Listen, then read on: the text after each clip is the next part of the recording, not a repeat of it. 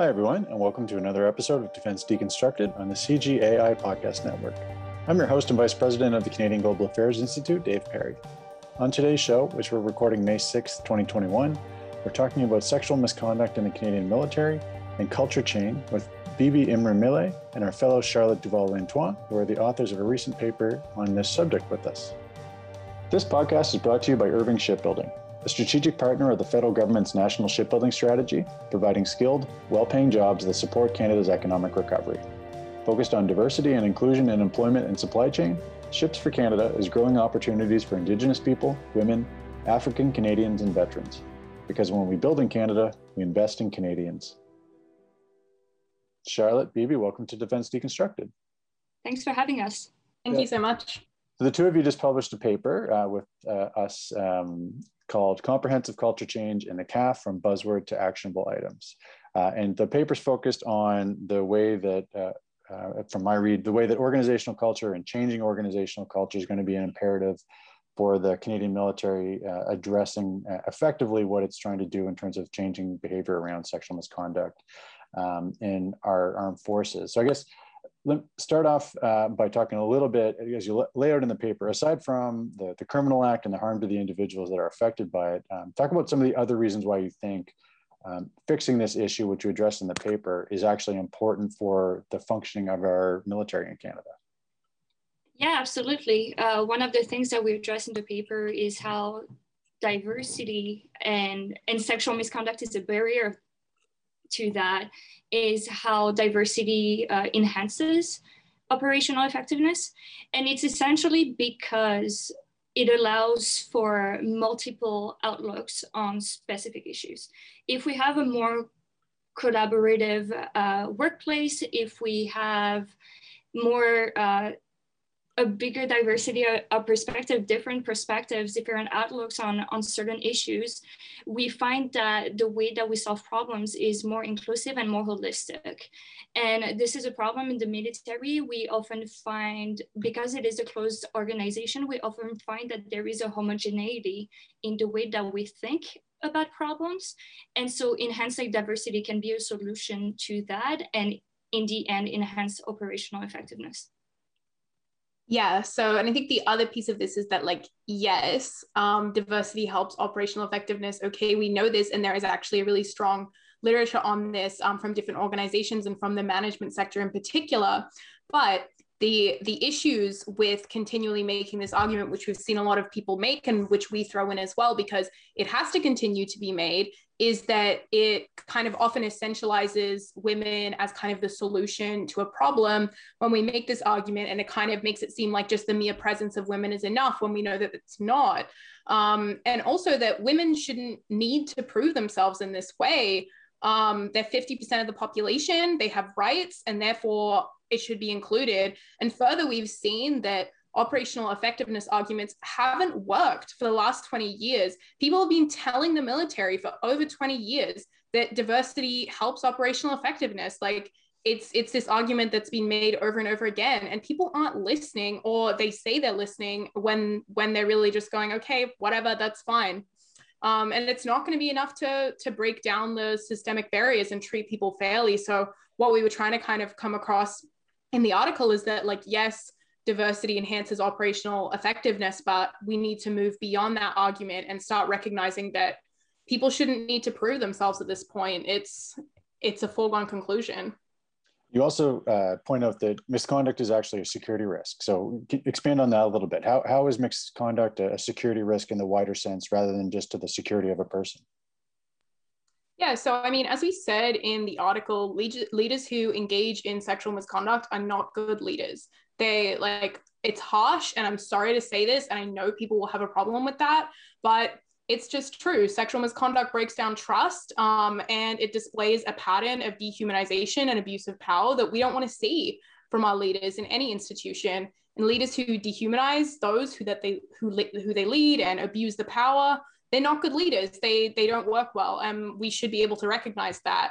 Trust and morale and cohesion is ruined in the cases of sexual misconduct which creates a security risk in and of itself. It poisons the culture, not just at you know the individual level between the people involved in the sexual misconduct, but whole units. News gets around, jokes are made, reputations are changed, often with the survivor being degraded, which signals to others that survivors should be blamed and should be degraded and creates this toxic culture that could actually create an information risk if people who are constantly victimized start feeling resentment towards their institutions. So, as many have argued, complete trust and leadership is also needed, especially for operations. And how can the trust be built back at this point when the top leaders are either perpetuators or complicit in the perpetuation? And then the other factor is kind of the turnover and the power vacuums on the other side. So, briefings get rushed, priorities get scrambled, not just at the leadership level, but lower down too, if there are lower down leaders who are also engaging in sexual misconduct, which we know that they are. And people don't want people to be removed. So the fact that there could be a power vacuum actually might increase this toxic culture of not pointing out when harassment happens and it feeds back into the cycle. So it's just this whole cycle that kind of perpetuates these security risks over and over again. And it's really difficult to break out of that cycle for a number of reasons. Yeah, and I would like onto that is is kind of become a phrase that I've been repeating over time is that sexual misconduct is just the gender tip of the iceberg. Um, sexual misconduct is a symptom of uh, an organization that has a hard time taking care of its personnel, that really has a hard time to really pay attention to fundamental personnel and well-being issues. And so what happens is that we talk about we, we talk about this in terms of larger security and even impacts the defense of Canada in the long run, but we also need to take into account that the health and security of the person also plays into that and also plays in operational effectiveness. And so if we have a hard time dealing with sexual misconduct, imagine all of the more pernicious and less visible personnel issues or health issues or other types of internet interpersonal issues that that the military has to deal with, they're not able to deal with that either. And it is a pattern, as Bibi said, that that crumbles and poisons the in- institution not only in the short term and in deployment, but also over the long term. And it is it is a sign of an organization that has a hard time to to adapt to new dynamics the final uh, sort of area that you, you lay out uh, about why addressing this is is important uh, relates to the the human rights implications of this. Um, so, Bibi, uh, talk a little bit about uh, what you were talking about there. Yeah, so I want to start off with this really excellent quote from Leah West, who's a former armored officer, a survivor of military sexual assault, a lawyer, and an academic. And she wrote a Globe and Mail article recently and she says, My story is not unique. For decades, women who are prepared to sacrifice everything to defend this country, their lives, their rights, their freedoms, not to mention time with children and loved ones, have effectively been told that they aren't worthy of the same respect as their male counterparts. Put simply, the Canadian Armed Forces leadership does not value women or their contribution to the mission enough to make the military a safer and fairer place for them. So this is this is the crux of the issue that Leah West gets at here. So and it's clear from the fact that the report of the Royal Commission on the Status of Women in 1970 and Section 15 of the Charter of Rights and Freedoms were the two documents that mo- motivated the push for more inclusion into the military, not the fact that the military wanted to have women in there. So it's a human rights issue when people cannot serve safely, as Leah West points out. It's a human rights issue when this issue disproportionately impacts marginalized groups in the military, such as women, queer people, people of color, a human rights issue when women are only allowed in due to a human rights investigation and then they cannot serve in a safe way. So I think, yeah, with all of that, it's, it creates a pretty clear human rights issue. Yeah, and I will get you know on the nerdy history side of it, but the way that Canada started conceptualizing its military is by the idea of the soldier citizen. And the fact that women have had so many and, and other diverse people, because this issue doesn't concern only women. There, the barriers to serve, not only uh, legal barriers that, that we've seen being blown up in the past 30 years, but also the informal barriers uh, to the basic safety is the idea that women are not citizen enough diverse people are not citizen enough, are not included enough in society to be valuable members of the military. There is also another issue is that if service members treat their women comrade that way, how do they treat women that they are supposed to protect overseas? Uh, we, we've seen issues of uh, peacemakers and peace builders abusing their powers and engaging in different forms of uh, sec- sexual misconduct there as well. And so if we cannot treat the women in which they are supposed to establish a strong relationship of trust, how can we trust the organization to actually protect the women that they're being sent abroad to, to protect and serve? Okay, so that's the problem set. I think that you kind of very well articulate that um, what the issues are, why they're important, why they matter. Uh, so talk a bit about so why culture change is fundamental to addressing it. So why can't you just change the structure, change the rules, change the punishment incentive structure? Uh, why is the culture piece to this so important? So actually, your your question kind of lays out how we tend to misunderstand what organizational culture is. We see culture as that big, large blob that we cannot see and that we cannot really understand. Culture especially in an organization, is how the structure influences behaviors, attitudes, and values, and how those values, behaviors, and attitudes shape the structure. So, in order to change the culture, you will have to change those structures. You need to finally put in place punishments for people uh, that engage in sexual misconduct instead of saying, hey, that person performs really well. Why should we um, destroy their career just for that little incident, you know, and there's stuff like that. Um, really looking at the different ways that um, and barriers for women's service um, in terms of equipment, in terms of physical standards. There are ways in which a structure also shows that that also show that women are not as valuable a member of the military than men are. And this is what we need to address first. It is that structure piece that we need to address first to change behavior in the long term. And that's what culture change means essentially. Okay, so if that's the that's the salience of culture, that's the the way that it it, it would undergird the potential change, uh, lead to a better situation for uh, other people serving in the armed forces rather than the the traditional ones. So how do we actually go about uh, making this happen? What, what do you actually need to do to affect culture change? So as we said in the paper, uh, and it sounds simple enough, but culture change is not easy. We we need a plan, we need a vision, we need measures, and we need a timeline. Those are the, the criteria to really uh, make that change possible. Uh, the military doesn't seem to be able to come about that, uh, despite being an organization that works on plans and operational, even Operation Honor uh, did not put those in place because at the basis of those criteria, we need to have strong and persistent buy-in at the top and strong messaging that gets buy-in down the, the chain of command. And, and those are some of the difficulties. It's not just saying, hey, you need to stop touching women and you'll be fine. It doesn't change the culture. It doesn't change anything. So you need to establish this plan, put in place the structural change that I mentioned earlier. And all of that starts with buy-in and continues with monitoring and with a system of accountability that rewards when proper changes are made or that punishes when uh, things are not being implemented fast enough or are being ignored, like the recommendations that uh, have been made in the past 30 years.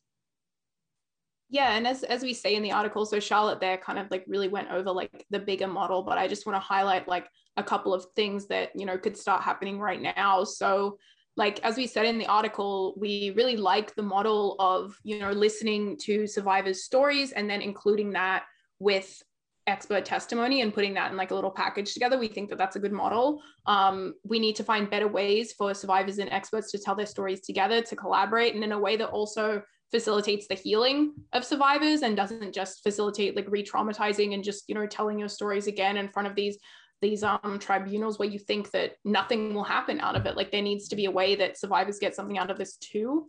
Um, the CAF should work to establish links with with women's and sexual misconduct organizations in civil society in Canada. We have a great architecture in Canada. We actually have a lot of organizations that work on preventing sexual assault and sexual violence in Canadian society more generally. And I encourage women's organizations who think they're capable of helping to reach out to the CAF. Um, I really think those partnerships are needed, and vice versa. The CAF should be reaching out to them. There are formal and informal networks of military survivors, such as Dawn's Awareness Network and it's Just 700 and others that should not be pushed aside, that should be engaged with directly and honestly. They've been telling their stories for a long time and they need people to take them seriously. And, you know, the kind of final thing I would say on this that we said in the article too is that if it's procedure and doctrine that are preventing change, then procedure and doctrine need to be changed. It's not it's not an excuse. You, can't keep going on like this where it's like, well, that's just not how we do things. That's not within the procedure. Like that's wrong. Like we've done it this way for like however many years. Like that's clearly the problem. The problem is how it's been done. So it needs to be changed. If I can add to that again, uh, one piece that Bibi really touched on is if doctrine and procedure prevents that. And actually, what we find is that there is a discrepancy between the doctrine and military values and how they practice it. And I think that this is where uh, the difficulty is. The military, the senior leadership tends to cling on those what we call espoused values, that is to say the values that the military claims to have, by saying we need to change our culture, but we want to keep that piece in. And what they don't realize is really how that discrepancy was created and how their biases also prevents them from achieving that. So one also another piece that needs to be included in this plan towards culture change is cultural awareness tra training we often talk about cultural awareness only when um, soldiers are deploying abroad and they need to be aware of the culture of the country in which they're going to be in. But what we realize is that there is a lack of understanding of military culture really at all level of the institution and especially at the national defense headquarters so the, the reason I think fundamentally that we're having uh, this conversation right now and that you wrote the paper right now uh, is that as we've seen, there's, there's been a, a, whole number of things that have happened in the last three months uh, with the Canadian military. Uh, reflecting on that uh, and the, the recent announcements that we've seen uh, just in the last several days, how do you think the organization is responding and, and how would you kind of situate that against the framework that you have laid out about what would be required to affect the kind of change that you're talking about? So I'm going to touch on this more briefly because Charlotte's more of the expert on this. And I'm just going to offer like a little bit of hope because I know Charlotte's going to be a bit cynical. So, which I totally agree with, but I think we've got to, we've got to offer some hope as well. Um, so for one, it's so amazing that all of these survivors and victims have felt that they're able to speak out. That I think is probably the biggest positive that has come out of all of this, that these people have felt empowered to speak, have sometimes, probably not all the time, felt like they've been listened to by the media, by broader Canadian society. This has even gained international attention. There was a New York Times article. So that's excellent. I love that. I also have some hope with the general direction it's going, but I, I think Charlotte might might come in and dash that hope. But I think I think General Eyre is sincere. Um, I think I think he's trying to take this seriously. Um, and I commend him for trying to include organizations and experts to build back from the ground up. I know he's doing that, and I know he's doing that earnestly. Um, Eljan Carignan, um, the future chief of conduct and professionalism, is excellent. She is great, but I worry that they're just kind of shoehorning a woman into a position she may not want. Um, and one that might take her career in a direction that she wasn't hoping for um, just because she's a woman and they feel that a woman is best equipped to do this. Um, and as I said before, we, we can't expect a just add women and stir approach to fix the CAF's problems. I worry that the cycle of the 90s and 2015 after the Deschamps report will continue. I worry that all of these things will happen, all of these reviews will be made. and then five years from now it will be revealed that the issue never went away because it wasn't addressed properly so i worry about all those things but i also do have some hope um, but I, I just can't i just can't see how the future will work out. I don't know. I think it's all in a big state of flux right now. I think that saying that it's a, in a big state of flux is is a good way to put it uh, for the simple reason that we have a review underway and we don't know what's going to happen in 12 to 15 months uh, when the results of, of that review is uh, is going to come in. Now, uh, for the I will start with like the more pessimistic view, and then I'll finish with the hope and like what I think we have learned uh, from this. Is it feels a little bit like 2015, I have to say. Uh, we have a new review. This time, compre- it's external, uh, comprehensive external review instead of just external review. Um, and then the creation of the chief military professionalism and conduct feels a lot like the, the creation of the Canadian Forces Response Team Sexual Misconduct, where you had a very high profile combat engineer, Chris Whitecross, that was put at the head of it. Head of it. Jennie Carignan is also a combat engineer. So I don't she is an amazing woman. She's very smart and she has succeeded and blown a lot of barriers in the Canadian Armed Forces, but she might not have the training and the occupational knowledge that is necessary to, to make the change. I'm also concerned about the fact that her civilian counterpart is an assistant deputy minister, and that's the deputy minister herself or some or responding directly to the chief of defense staff. I am concerned that her points of contacts in within the individual commands, Army, uh, Navy, and Air Force are colonel, lieutenant colonel, and commodore level. Only CJOC has appointed a general and flag officer to this role.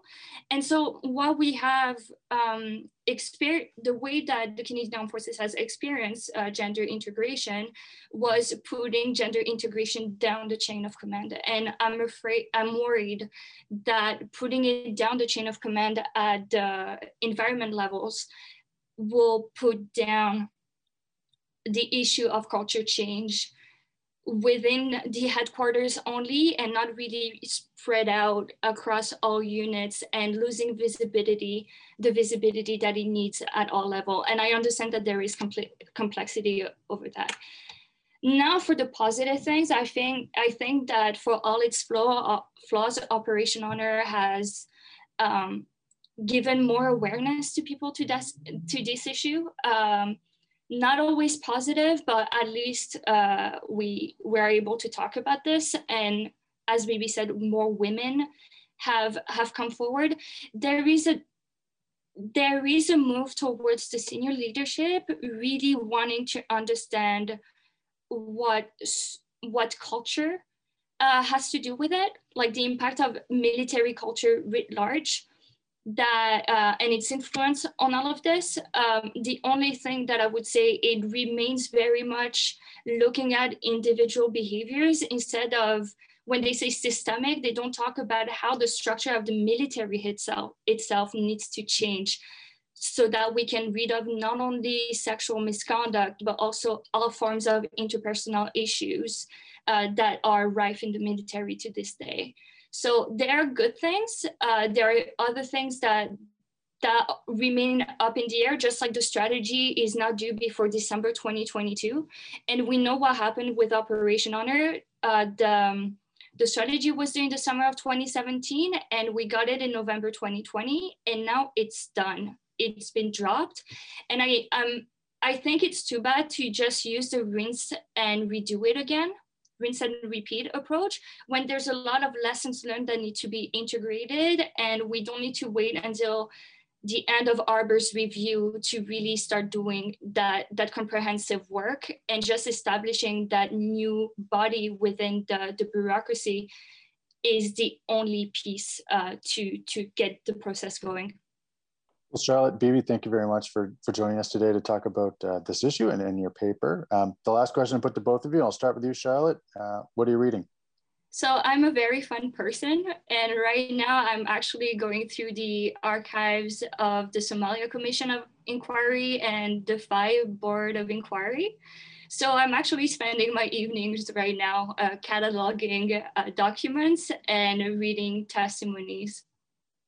Super fun of you. Um, I the other the other thing that I do is um, I researched uh, military technology from a critical security studies perspective. So for my thesis right now, I am reading Predator Empire by Ian Shaw on drones and atmospheric politics. Um, it's very interesting. I just finished it today, actually. Okay, well, great. Uh, Charlotte Bibi, thank you so much for joining us today on Defense Deconstructed. My pleasure. Thank you for having us. Thanks for tuning into this week's episode of Defense Deconstructed, part of the CGAI Podcast Network. If you like the show, please remember to rate us and leave a comment on your podcast app. And if you like our stuff, please feel free to check out our donation page at cgai.ca slash support. You can also find us on Facebook, Twitter, and LinkedIn. The podcast is brought to you by our team in Ottawa, thanks go to our producer, Charlotte Duval-Lantoine, and Drew Phillips for providing our music. I'm Dave Perry, and thanks for listening to this episode of Defense Deconstructed.